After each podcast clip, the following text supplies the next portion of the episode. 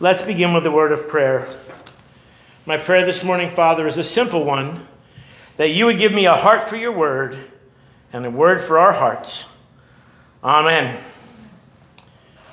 Hallmark sold approximately 150 million cards this week.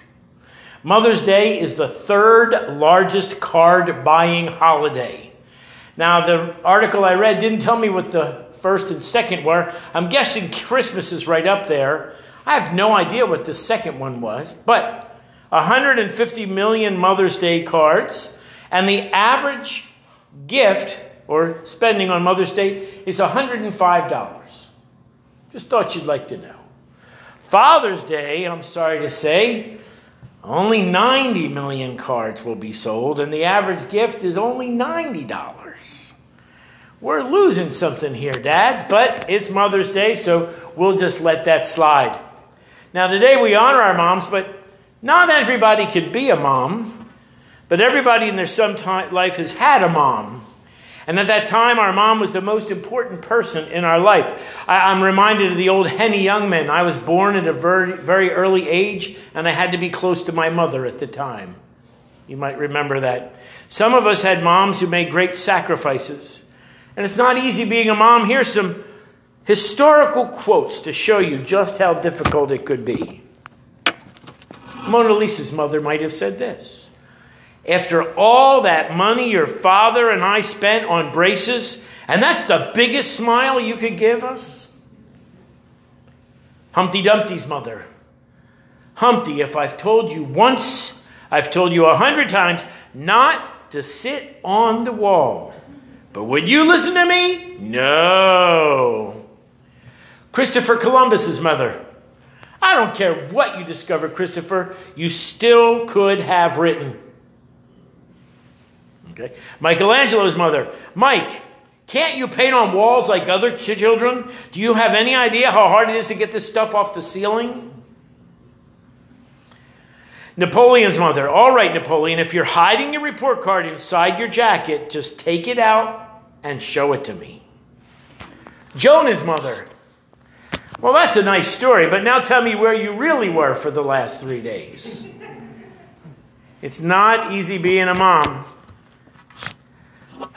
And I, I need to say that the world is not making it easy to be a mom. In fact, we rarely hear the word mothering anymore or fathering anymore. We've replaced it with the word parenting. And yet, when I was growing up, which someday seems like it was very close and sometimes seems a long way away, my mother and my father had distinct roles in my life. In fact, I'm reminded of when God created man and woman, He said, male and female, He created them. They had different strengths, different talents, different responsibilities. There was a recent study done on the negotiating skills of children depending on what family, what kind of home they grew up in. Children who grow up with only a mother learn to negotiate around the borders. They're the best at going, well, hold it, maybe just this once could we bend the rules. Children who grew up with only a father learn that the rules are the rules and you live by the rules and the rules don't change. And yet, children who live with a mother and a father growing up learn that sometimes it's okay to bend and sometimes you have to have firm boundaries. The healthiest child is raised by a, a family that has a mother and a father. Now, let's be clear there are homes where there is only one parent. Life gets in the way. There are single mother homes, there are single father homes, and this is not me pointing a finger at that. What I'm saying is if you are a mother, you need to claim all of the rights and privileges thereunto appertaining. Well, what does that mean? When I was a little boy, I grew up in Oakland, just over the way. We got up and we went to school and we walked down to the end of the block and we hung a, a left and we went down to Clyde S. Jennings School and we were there till about 11. And this would freak parents out today. But they sent all the kids back home at 11 o'clock. And we went home, and you know what? Mom was there waiting for us. Mom made us tomato soup and grilled cheese sandwiches or peanut butter and jelly. And we ate lunch with mom, and then we walked back to school. Could you imagine the parents today? They would be freaked. My child walking by themselves back and forth four times a day? But what happened was this. My mom fixed breakfast, she fixed lunch, she fixed dinner, she mended my skin knees, she mended my pants, and uh, I wish kids today knew the difference between school clothes and play clothes. That's another sermon on its own. But God forbid you trip and you skin your knee in your school clothes. Mom put those iron on patches on. You remember those? And when I got older, my mother mended my broken hearts and raised my dampened spirit. My dad was the breadwinner. He laid down the law. I love that TV show. Wait till your father gets home, because sometimes we did. Mom would say, Go wait until dad gets home. That was not a happy thought. If mom told you to go wait, you were usually in some kind of trouble. Dad laid down the law, he corrected, he commanded, he captained the ship, he brought home the bacon, he controlled the family resources, and he clapped when you succeeded. Sorry to say, in my day, not everybody got a trophy. But when dad clapped for you, you earned it. Jesus reminds us that our Heavenly Father does both roles. He is our Heavenly Mother and our Heavenly Father, as Wiki pointed out. And I'm here to say that if you are a mother or a father, you need to take a, a hint from A.L. Williams. A.L. Williams wrote a great book with a long title. The title is this all you can do is all you can do, and all you can do is enough. And when I was looking for Mother's Day cards, there was one that said, Mom, the original seatbelt. And it showed the mom with one hand on the wheel and her hand across like this, holding the kid back if she had to hit the brakes too much. Well, I like that. My, my mom, your mom, hopefully was there to protect you, give you a feeling of safety to teach you to follow the rules and laws, and to teach you the Word of God. The scripture that Danny read today really points us in that direction. Did you hear what it said about the godly woman? She was strong. She had dignity and wisdom. She had a teaching spirit. In fact, in Proverbs 1 8, it said that her teaching was a graceful garland and a pendant around your neck. And I'm here to tell you that as a teacher, I know what kind of parenting goes on at your house by looking at your child. Your parenting is not always a graceful garland or a pendant around their neck. The work that you do at home will show out in the world. It's noticed, it's valued, and it's admired. I love going to parent teacher conferences when my kids were in elementary school, and the teacher would say, we can see what you're doing. So, on this Mother's Day, we need to encourage the mothers. We need to stop talking about parenting and encourage people to fill the role that God has ordained and called them to fill. Now, I want you to think about something, and that's this the role of a mother doesn't change, but the relationship with your mother changes. A mother is always a mother. I'm 61. My mother is a little older than 61. And sometimes I can hear her eye roll through the phone. And I, I, hope that if your mother is still alive, you can hear that eye roll as well. She will always be my mother. However, she doesn't pat my back to burp me anymore, and she's not making a bottle of formula out of the fridge. The relationship has changed, the role has not. Now, there's a man named Kohlberg, and he said there's three stages to moral development. And these are very important for parents, and I want you to hear them. The first one is this when stage one is when morals equal punishment. That's when the two year old says, Don't do that, mommy will whack your butt. Well, that's exactly what the Ten Commandments were. God said to Moses, Here are ten rules Please follow these. If you follow the rules, life will go well for you. If you don't follow the rules, fire and smoke and lightning. But that's not enough. That's just stage one. Stage two says morals equals rules and laws. And, and the, the people of Israel grew into a religious community. And there were sacrifices involved, and prayers, and um, holidays, and festivals. God was still God, but the people of Israel were growing into a community, the same way your family does.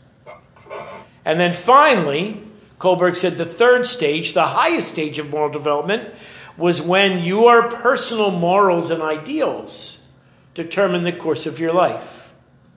Well, Jesus told us what those courses and ideals should be. He said, Love God with your heart, soul, mind, and strength, and love your neighbor as yourself.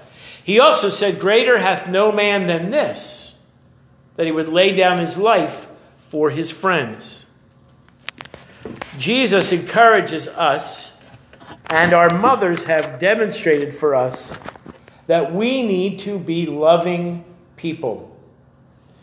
Now, I, I have in my counseling practice, and Lenny will probably agree, there are some mothers who refuse to discipline their child and they look at you and they say, But you'll never understand a mother's love. And I want them to say, My mother loved me enough that sometimes she caused me discomfort. She applied the Board of Education to the seat of learning. You have to think about that one. But sometimes we have to love the people in our lives enough to draw those boundaries and hand out the punishments. Maybe the most important thing the author of Proverbs hides at the end of this paragraph when he says that she fears God. When the mother fears God and brings the family to a relationship with God, they learn to fear God, respect God, they learn to recognize God's authority, and they become dependent on God. Well, in education, we have a phrase that says things are caught not taught. We've all heard the mom who said, Don't do what I say, or don't do what I do, do what I say. It's the other way around. So if you're a mother or you're encouraging a mother, encourage them to study their Bible when their children can see them. Encourage the mother to pray out loud so their children can hear them pray for them. Encourage that mother to hug their children so much that they make that face like, oh, she's going to do it again. They need to know every day in every way how much you love them. And chances are your little ducklings, your children, will not follow you to the church. You're going to have to shepherd them to church. But if you do these things, King Solomon says, raise up a child in the way they should go, and when they're old, they will not depart from it. The child will make you proud. I'm going to end with this story. Tim Brewster tells a story about a mom who took her children to a crowded restaurant one day. Her six year old son said, Can I say grace? And this is his prayer God is great. God is good. Let us thank Him for this food. And God, I will thank you even more if mom gets us ice cream for dessert. and liberty and justice for all. Amen. Well, the other customers chuckled a little bit, and a woman at the very next table growled loudly and said, That's what's wrong with this country. Kids today don't even know how to pray. The very idea, asking God for ice cream. Well, I never. Hearing this, the little boy burst into tears and asked his mom, Did I do something wrong? Is God mad at me? The little boy's mother pulled him over in her lap and she hugged him tightly and assured him that he had done a terrific job and that his prayer, uh, God was not mad at his prayer. Just then, an older gentleman walked over to the table and he winked at the little boy and said, I know God very well. We visit every day, and I happen to know that God loved your prayer. It may have been the best one he heard all day. Really? the little boy asked. Cross my heart, said the man. And then he leaned over and whispered into the little boy's ear, pointing at the woman at the next table who had made the remark. Too bad she never asked God for ice cream. A little ice cream is good for the soul sometimes. Naturally, the mom ordered ice cream for the kids. And the little six year old boy stared at his for a moment, and then he did something that no one in the restaurant expected. He picked up his sundae and he walked over to the woman. He said, Here, this is for you. Ice cream is good for the soul sometimes, and my soul's good already. The people in the restaurant applauded, and somewhere in heaven, Jesus was smiling because that little boy had learned how to look others in the eye with sacrificial love. True sight is a master of the heart, not the eyes. He demonstrated what he learned at home. If you are a mother, thank you. Thank you, and keep up the good work. If you have a mother, and she's still with us, love her with words, with your life example, and with your presence. Uh, we talked about this in Sunday school. Moms don't always pick up the phone, but we have to call them. Even if they complain that we don't call enough, love her with words, life example, and presence. And hear this if you know a mother, support her, encourage her, pray for her, be patient with her, love her, and if you have the opportunity, be a surrogate for her. What does that mean? Sometimes a mom just needs 20 minutes to herself. One of my former students posted that her life is getting a little out of sync. She feels like she's running all the time, and she set the alarm clock for 3 a.m. just so she could take a guilt free soak in the tub. And even when she was up at 3 a.m. by herself, she was still feeling guilty about taking time for herself. She ran the water and she got in, and there was a knock at the door. Mommy, what are you doing? Go back to sleep, she said. I, I'm taking a bath. Why are you taking a bath this late? Go back to sleep, she said. Don't come in. Darn if the kid didn't go get his plastic little key and it opened the door, and she had an audience for her bath at 3 a.m. Be a surrogate. Step in sometimes and say, Do you need a break? I'll watch the kid for a little bit. It comes down to this love God with all your heart, soul, mind, and strength. And I'm not going to say love your neighbor as yourself. I'm going to say this love your neighbor as Christ loved you. Amen.